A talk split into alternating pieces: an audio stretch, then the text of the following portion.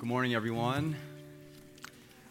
We um, are so grateful to the Lord for our time in the men's ministry yesterday. We had a great manly time having breakfast together and hearing the teaching from God's Word. And we do want to thank uh, the Cerritos Care Group for putting that time together and serving so faithfully in that way, and also Elder Bob for the uh, very needed teaching on men's roles. That just things that we need to hear and to consider and just to be reminded of time and time again. That was such a necessary and blessed time, and we look forward to more of the uh, women's breakfast and men's breakfast, and, and we look forward to the singles breakfast as well, because that that would be a time that the Lord would use for His glory, and we encourage you to set aside those times for um, mutual edification and just to just to hear the teaching of God's word and to be blessed and edified by it. So we thank you all for that, for um, joining us in that time.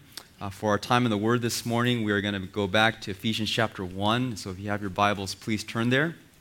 Ephesians chapter 1. And we are going to be looking at verses 7 to 8 this morning.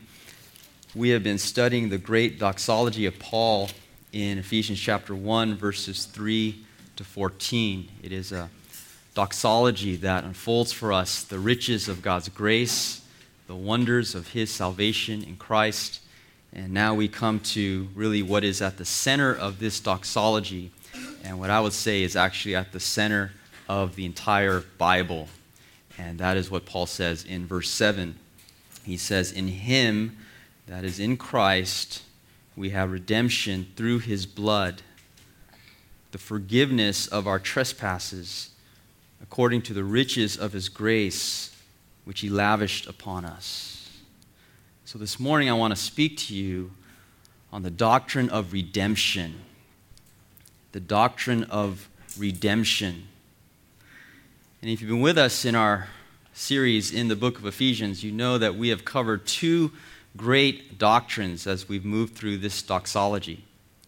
The first doctrine we covered was the doctrine of election which Paul says in verse 4 that he chose us in him before the foundation of the world that we should be holy and blameless before him.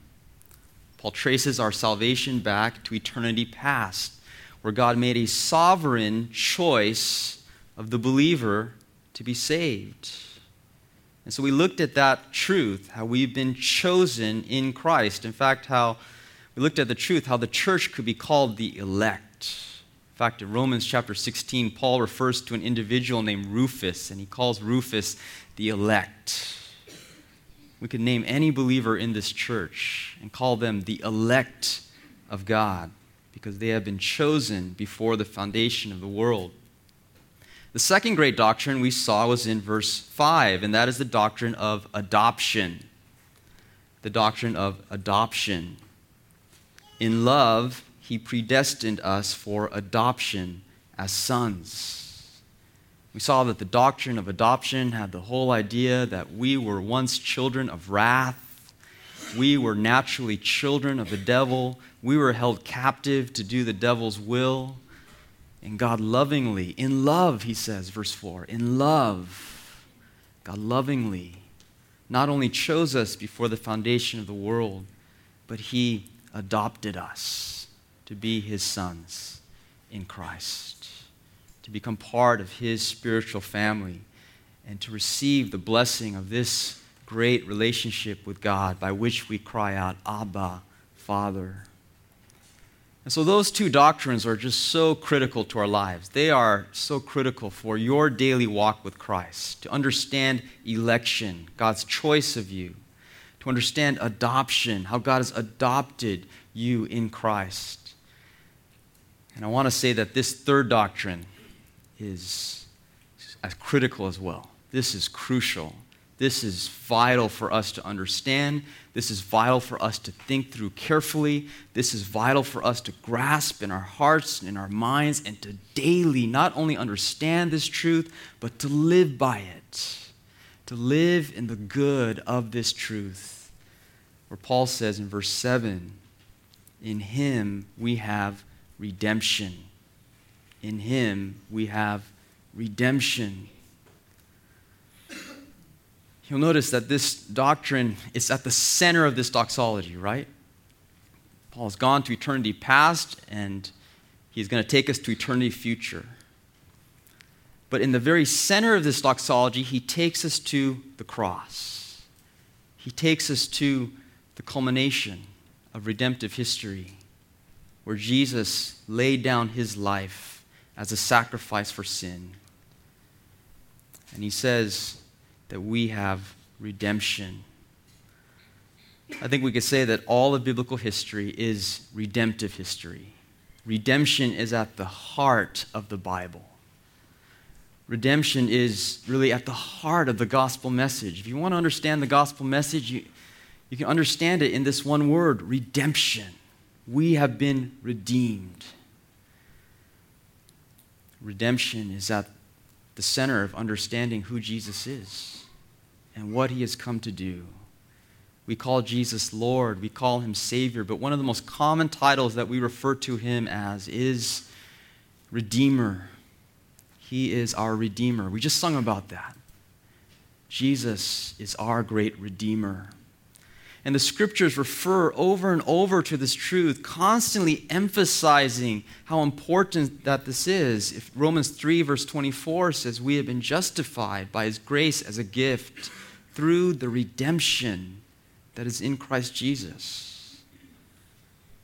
1 Corinthians chapter 1 verse 30 says, "You are in Christ Jesus, who became to us wisdom from God, righteousness and sanctification and redemption." Hebrews chapter 9, verse 12 says this of Jesus He entered once for all into the holy places by the means of his own blood, thus securing eternal redemption. And Revelation 14, verse 4, refers to believers as those who have been redeemed from mankind as firstfruits for God and of the Lamb.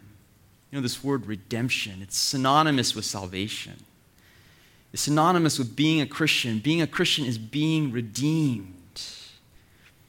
And this is one of the truths that is just at the heart of Christianity. To understand redemption is to understand the story of the Bible and is to understand who Jesus is and what he has come to do. B.B. Warfield was a theologian in the 19th century.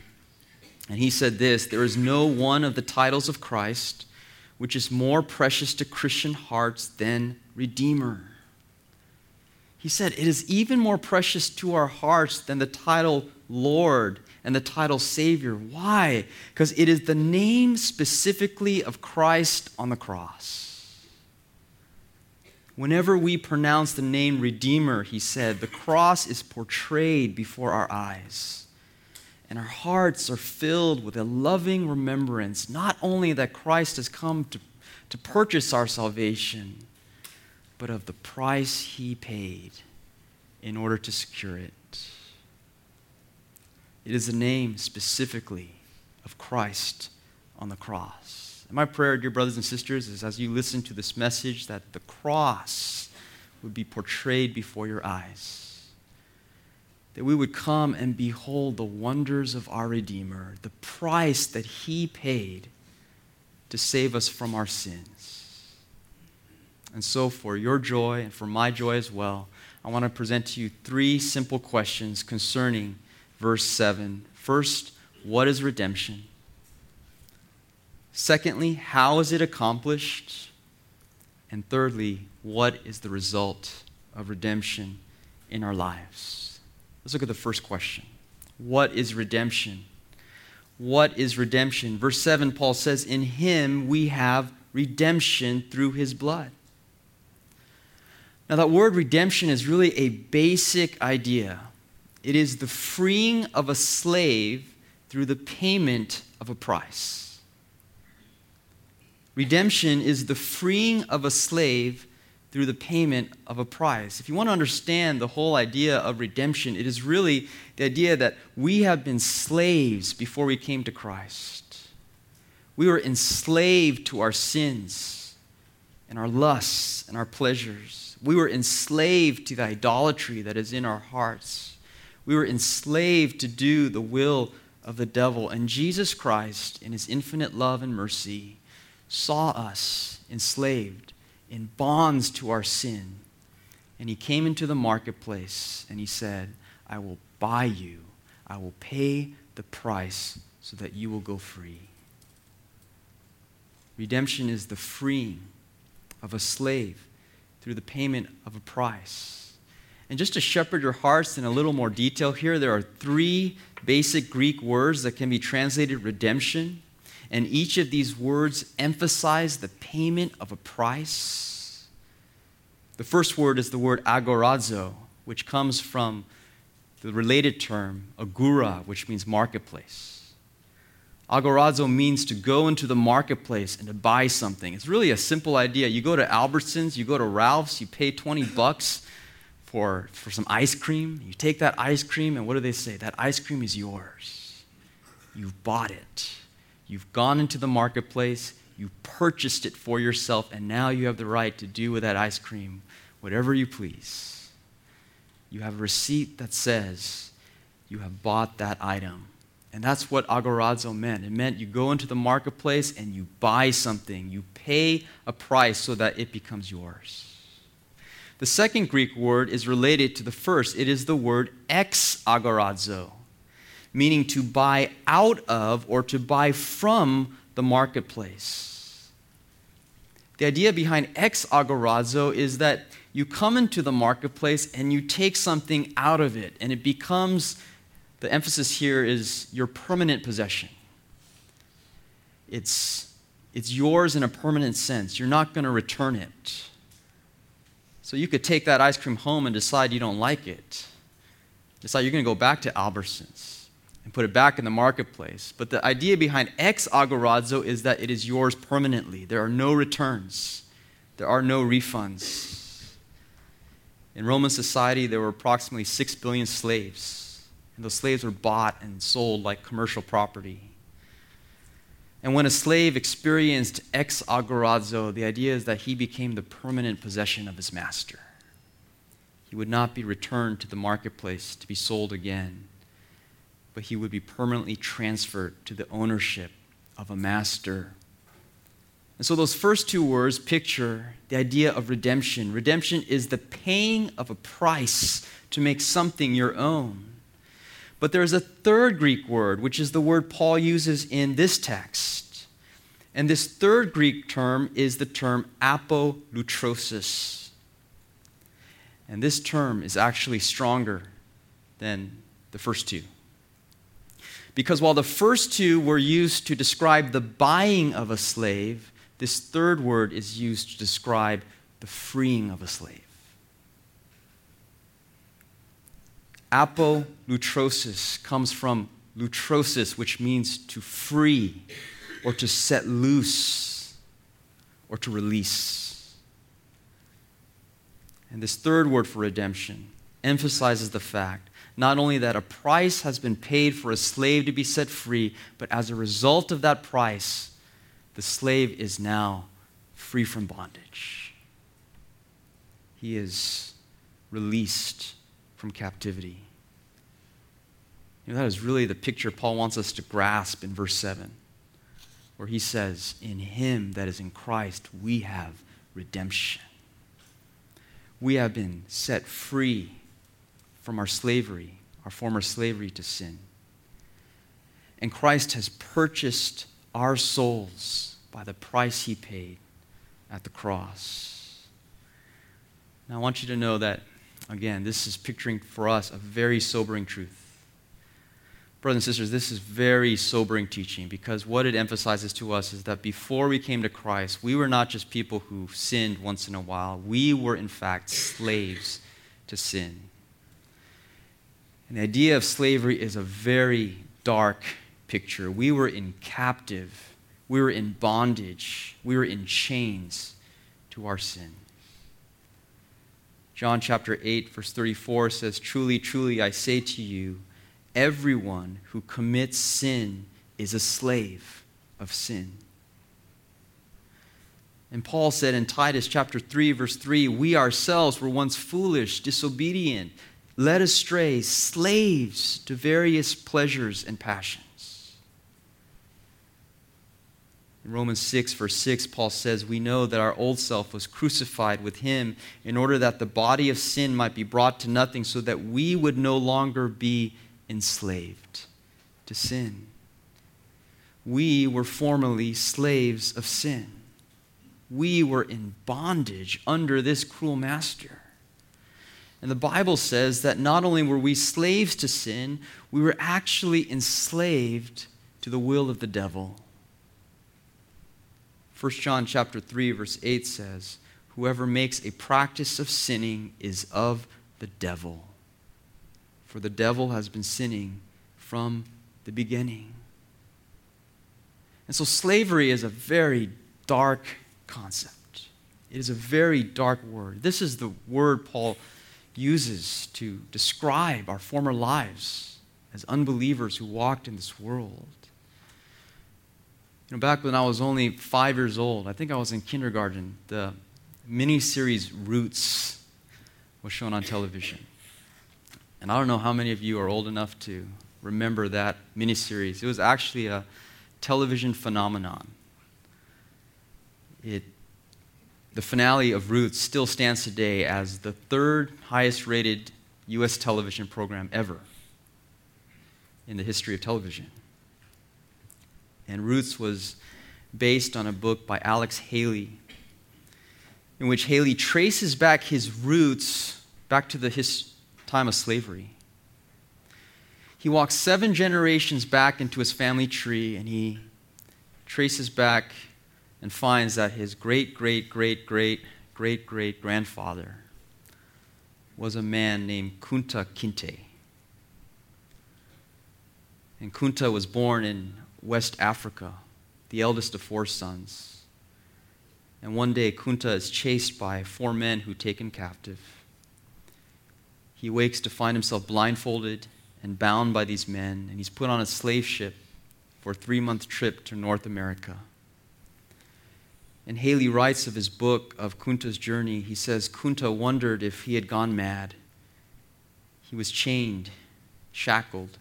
He awoke on his back between two other men in a pitch darkness full of steamy heat. Kunta knew that he would never see Africa again.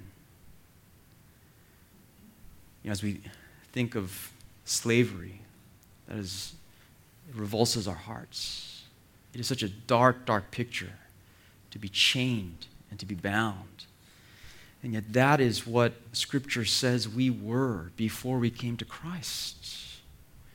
That is who we were before we became Christians. And even to the man who was moral and ethical, he was chained. He was chained to the sin of his own legalism.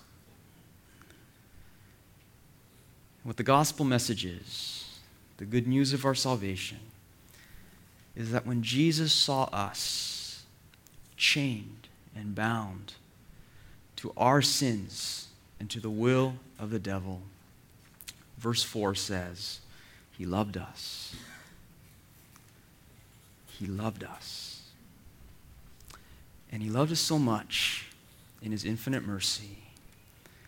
He said, I will come and I will buy your freedom. I will pay the price so that you may go free. And as a result of the price that Jesus has paid, we have been redeemed. We are released from our slavery.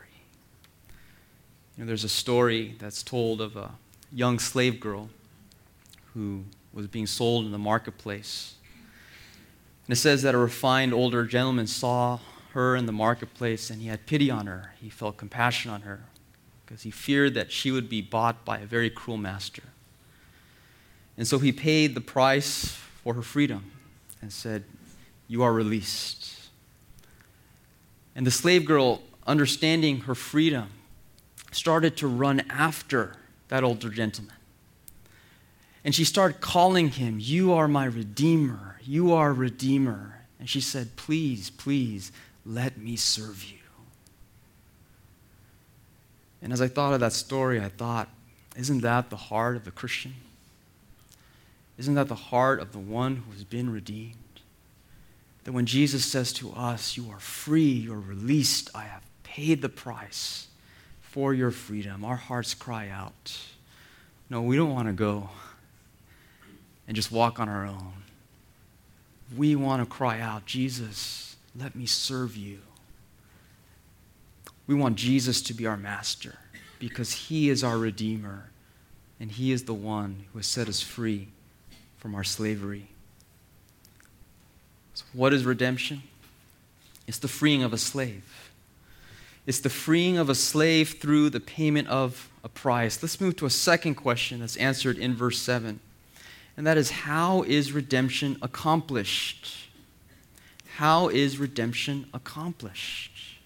In other words, what was the price that Jesus paid in order for us to be freed from our slavery? Well, verse 7, Paul tells us that we have redemption, and here's the key phrase through his blood. Through his blood. That is the key phrase that describes the accomplishing of redemption. That is a key phrase that describes the price that Jesus paid in order for our freedom to take place. The greatness of redemption is seen in this that the payment price to set us free from our slavery was nothing else than the precious blood of Jesus Christ. 1 Peter chapter 1 verse 18 says, "You were ransomed from the futile ways inherited from your forefathers, not with perishable things such as silver or gold, but with the precious blood of Christ, like of a lamb without blemish or spot." You know what I've kind of walked through this world and oftentimes when I've seen how much things cost, I'll get sticker shock. You ever get sticker shock? You go to the car dealer, you say, Oh, that's a nice car. How much does it cost? And they tell you, Well, it's $30,000. You say, Oh, no way. How can something like that cost so much?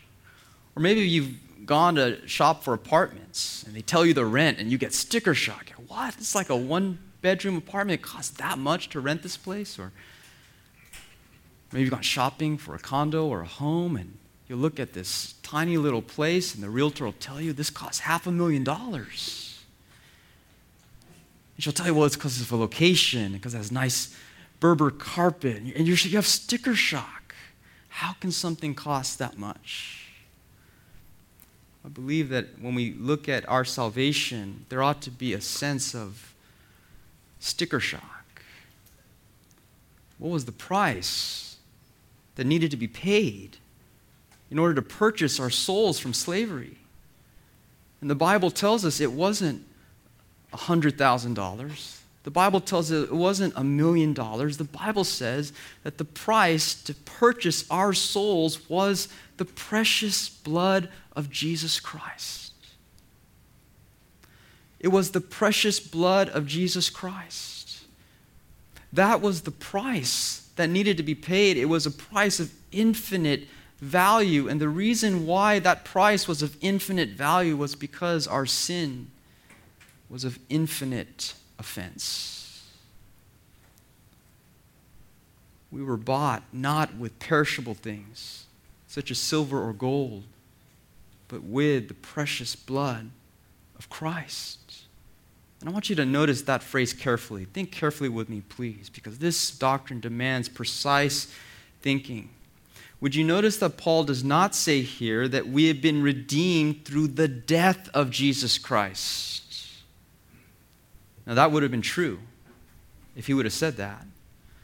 If he would have said that Christ purchased us with his death, that would have been a true statement, but that's not the term that Paul uses. In verse 7, Paul says here, that we have been redeemed through the blood of Jesus Christ.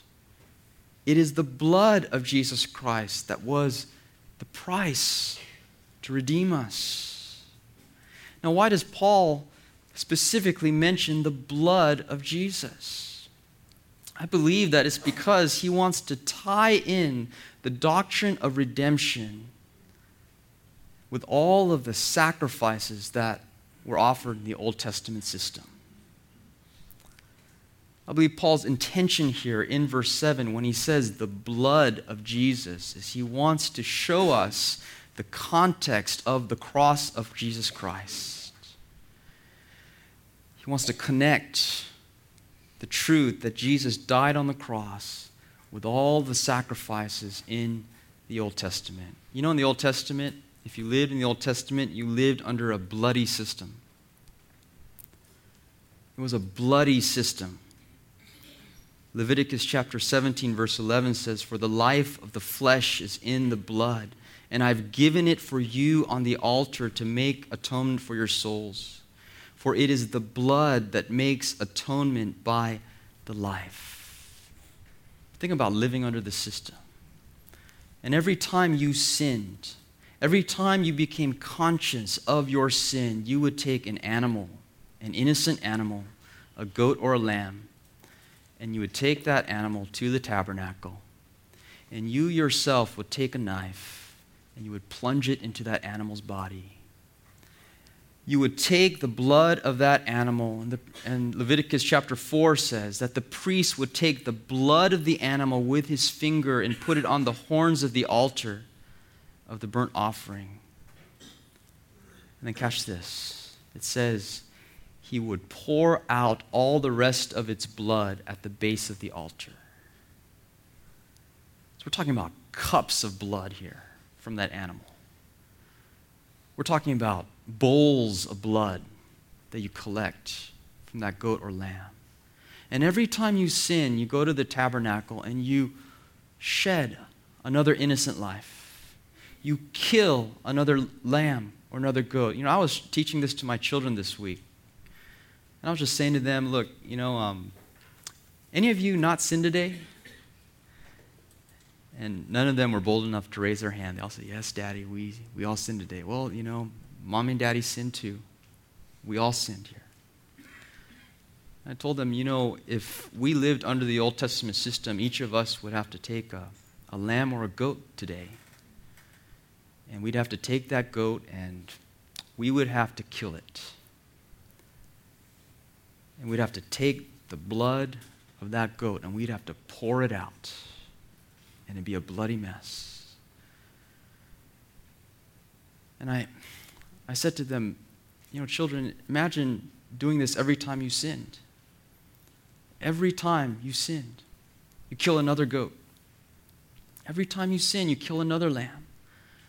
And imagine in our backyard that we just had a whole bunch of goats and lambs. We just raised goats and lambs, and they're just all out there. And we, we're just killing them and killing them and killing them. And there's just blood and blood and, and more blood being poured out.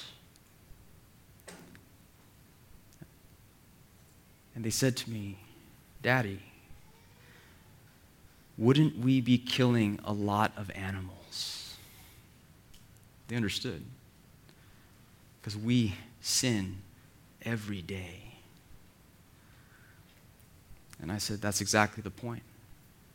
You would be killing a lot of animals.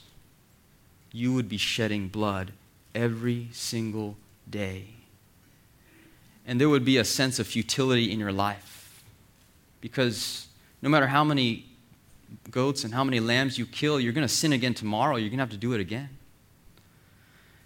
And you're only sacrificing for the sins that you're conscious of and you know about. What about the sins that you don't even know about? They're, they're sins that you're not even aware of in your life. What about those sins? And maybe you would even go to the tabernacle and kill a goat, and on your way home, you get mad at another Israelite and you say, Oh, I got to go back. Sacrifice again, and there's just blood everywhere. Your whole life would be marked by blood. When we go to the New Testament, the New Testament tells us that those animal sacrifices could never take away sin. The blood of bulls and goats and lambs could never take away sins. They were never really effectual. Hebrews 10, verse 4 says, For it is impossible for the blood of bulls and goats to take away sins. You say then, Dan, why did God prescribe it? Why did God prescribe this bloody system if these sacrifices could never take away sins? Well, Hebrews 10, verse 3 tells us, but in these sacrifices, there is the reminder of sins every year. Those sacrifices were a reminder of sin. They were a teaching tool used by God to impress upon the Israelites' heart that you are a sinner and the wages of your sin is death. And if you, as a sinner, are going to live before a holy God, an innocent life must take your place. There must be a life that is unblemished and spotless and innocent, and that life must pour out its blood for you to be saved. Know, a child growing up in the Old Testament economy might ask his father, Daddy, why do we slaughter so many animals? And the father might say to that son, Son, these animals are meant to teach us of our sin. These animals are meant to teach us of our guilt. These animals are meant to teach us that the wages of our sin is death and that we need a substitute. We need one, the perfect sacrifice that will once and for all take away our sins. And one day, son, God is going to provide that sacrifice. And so Jesus comes in the gospel records to fulfill the promise of hundreds of years of Old Testament history and when John the Baptist sees Jesus in the Gospel of John, the first thing that he says is, Behold the Lamb of God. Behold the perfect sacrifice, who will shed his blood, who will be our substitute and stand in our place. Hebrews chapter 10, verse 11 says, And every priest stands daily at his service, offering repeatedly the same sacrifices which can never take away sins. But when Christ had offered for all time a single sacrifice for sins, he sat down at the right hand of God. For by a single offering, he has perfected for all time those who are being sanctified. When Paul says that we have been redeemed by the blood of Jesus, the blood of Jesus, he is capturing all that Old Testament imagery, all that Old Testament sacrifice, and he is capturing it in this single phrase that it is the blood of Jesus that has purchased our soul. It is the blood of Jesus that has redeemed us from our sin. Jesus Christ is the perfect sacrifices to end all sacrifices. And, brothers and sisters, can I say to you this that you and I have a desperate need to come time and time again back to the blood of Jesus. Let us never move on from the blood of Jesus. Let us never move on from how we need the blood of Jesus. Let us never trust in anything else but the blood of Jesus. We are all afflicted with spiritual amnesia. We forget. And that is why Jesus said that you need to take communion on a regular basis because this cup represents the blood of the new covenant. And if you're burdened, and if you're weary, and if you're burdened by the guilt of your sin, may I say to you that today, not just the day of your conversion, but today, this day of your Christian life, you have a desperate need for the blood of Jesus. 1 John chapter 1 verse 7 says it is the blood of Jesus that cleanses us from all sin. And let us never move on from the blood of Jesus. I pray for Cornerstone Bible Church that this church would be a, a blood preaching church. I pray that this, this church would, would be marked by blood centered preaching, blood centered teaching, blood centered ministries. I pray that, that there not be a single ministry here that is not centered on and drawing its power from the blood of Jesus Christ, that our prayers would not be bloodless prayers that our worship would not be bloodless worship, that our care groups and fellowship would not be bloodless fellowship. This is the truth that is the center of our Christian lives, and we must never move on from the blood of Jesus Christ. The great preacher C.H. Spurgeon said this unless the preacher is evermore preaching the blood and sprinkling it by the doctrine of faith, his teaching has no voice, either to rouse the careless or to cheer the anxious. Would you have me silence the doctrine of the blood of Jesus? Would any of you attempt so horrible a deed? No, we will sooner have our tongue cut out than cease to speak of the precious blood of Jesus Christ. Oh, may that be the foundational commitment of our church, is that we stand and we rest in the blood of Jesus Christ. And so, what is redemption?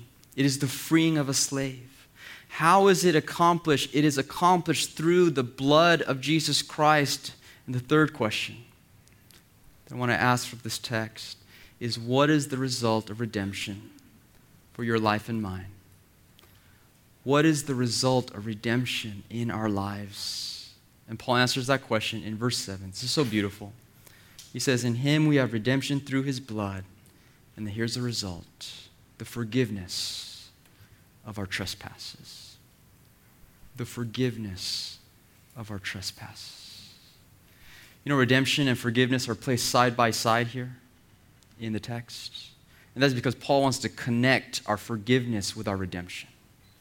Paul wants to show us how forgiveness is not just something that is based on God's warm feelings toward us, but that forgiveness is based upon the payment price that was purchased, that was paid at the cross when Jesus died for our sins. And he wants to show us that forgiveness is rooted in historical event, historical accomplishment. I think for much of my Christian life, I feel that well, if God's in a good mood today, He'll forgive me. If God feels warm fuzzies toward me today, then He'll forgive me. But I want you to see that as Paul connects forgiveness with redemption, what he is showing us is that forgiveness is not only the expression of God's compassion, he's showing us that forgiveness is actually the expression of God's justice. It is just and it is right for God to forgive us because the blood of Jesus Christ has been shed for our sins. You might think of going to the mall and buying a set of clothes, and then going home to find that this store has charged you twice for that pair of clothes. And immediately on getting your credit card receipt, your immediate reaction would be to say, That's not right. It's not just. It's not fair to, pay, to charge someone twice for a single item. Well, in a similar way, it would be unjust for God to punish our sins twice. It would be unjust for God to punish our sin once at the cross and then again in us.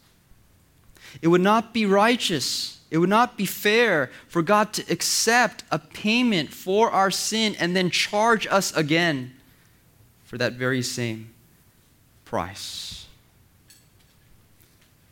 And so forgiveness is connected to our redemption. And forgiveness is an expression of not only the compassion of God, but also the justice of God.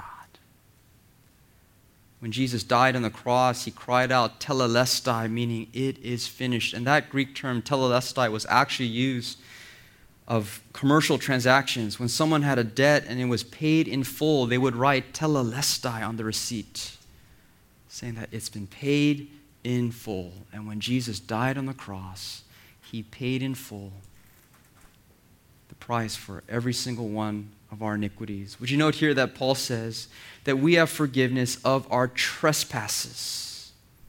Our trespasses, plural. He could have said that we've been forgiven of our sin, and that would have been kind of a general idea. But he's more specific here. We've been forgiven of our trespasses, our individual sins, is the idea.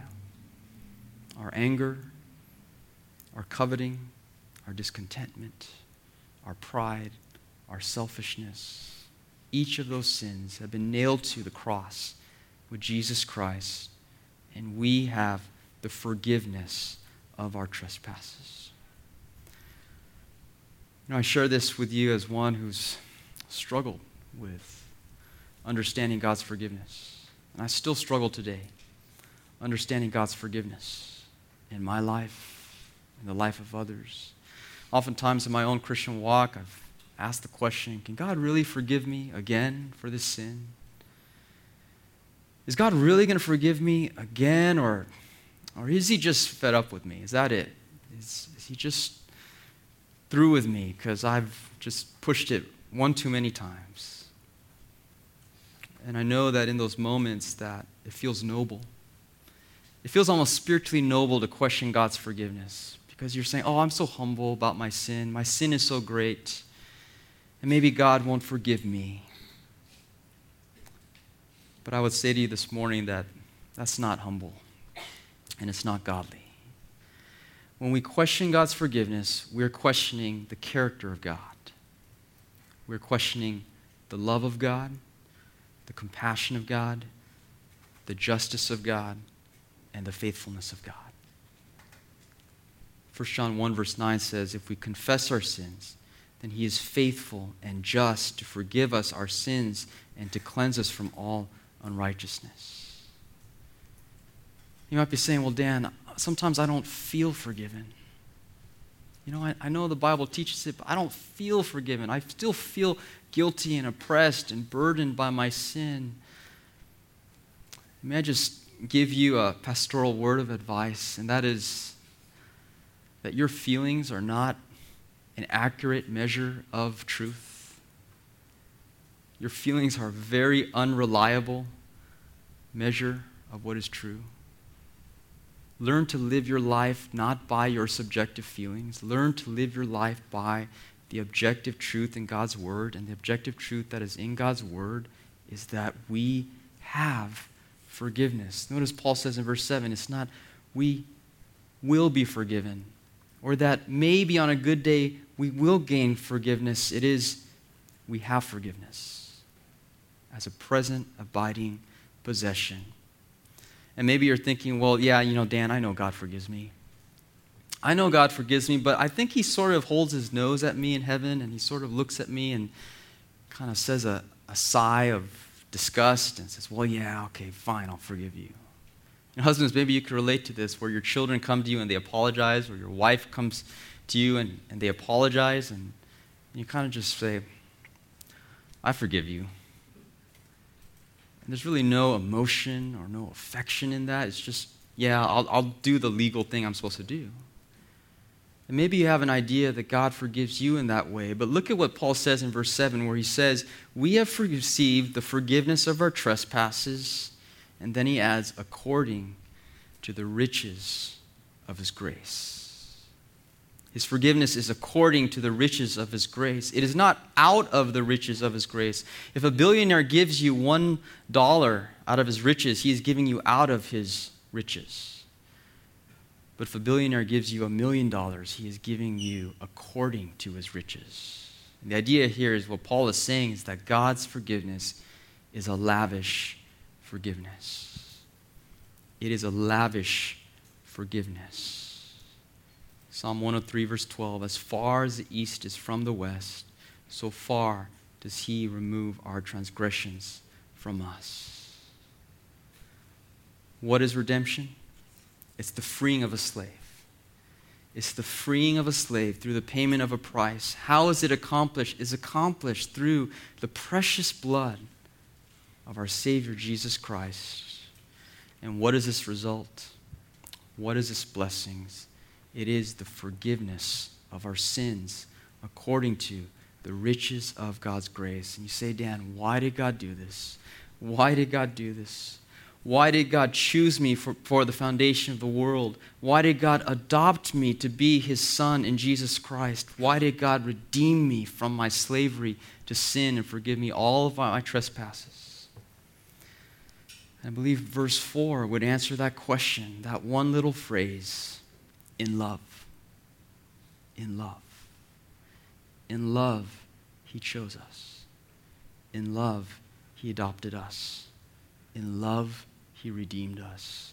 and in love, he forgave us. One of the great moments of our nation's history was the signing of the Emancipation Proclamation in 1863. And when Abraham Lincoln signed this executive order, approximately 4 million slaves were proclaimed to be free. And two years later, the U.S. Constitution ratified these convictions. And the word was spread to every state in the Union that slavery is abolished. Millions of slaves were declared to be free. And this was a glorious moment in American history. And yet, we learn from American history that possessing freedom and actually living in the good of that freedom are actually two very different things. It is possible to possess positionally freedom and yet practically still live life every day as a slave. And this is exactly what happened during the American period known as the Reconstruction era. One historian writes that in this era, the slaves were locked into a caste system of race etiquette as rigid as any they had known in formal bondage, and that their experience could be summed up in the words of one slave who said, I don't know nothing about Abraham Lincoln except they say he got us free, and I don't know nothing about that either. There are Christians who positionally have been redeemed through the blood of Christ. Yet on a day to day basis, they still live as slaves. And where I would just want to encourage you, brothers and sisters, is we are not just only called to understand this doctrine, we are not only called to be able to rehearse these truths, we are called to live in the light of the good of what Christ has accomplished. To day by day be living in the light of our redemption. To day by day living in the light of the blood of Christ. To day by day living in the light of our forgiveness and the grace of God which He has lavished upon us. I'm, I'm burdened that many of us still live as slaves of sin. We still believe that sin has dominion over us, that we are enslaved to our iniquity, and Jesus is saying to us through this text, No, I bought you from that sin. I paid the price so that you would no longer be a slave. And I've purchased your soul for myself so that you would live in the freedom that I provide. Are you walking in the good of your salvation? Are you walking in the light of the redemption that Christ has given to you? Can you say this morning that, Dan, I don't, I'm not just positionally free, but practically I'm living my life as a freed son of God. My heart is filled with joy, and my heart is filled with praise because Jesus has redeemed me through his blood. Would you bow with me in prayer and let's ask the Lord to impress these truths on our hearts and our lives? Let's pray. Our Father, we thank you for your word and for the joy of diving into the riches of our salvation. And Lord, as we come before this great truth of redemption, we do stand before Jesus at the cross. And we just stare, Lord, in wide eyed wonder at this glorious truth that Christ loved us when we were slaves that he shed his precious blood, that he redeemed us, that we may be yours forever. Well, Father, I pray that we would not only know these truths, but that we would live day by day in the light of them, that constantly on, in our everyday lives we would be rehearsing the great truths redemption, forgiveness, the blood of Christ, the grace that has been given to us in our salvation. Let us live as free men and no longer as slaves. And we give to you all the praise. We pray all this in Christ's precious name.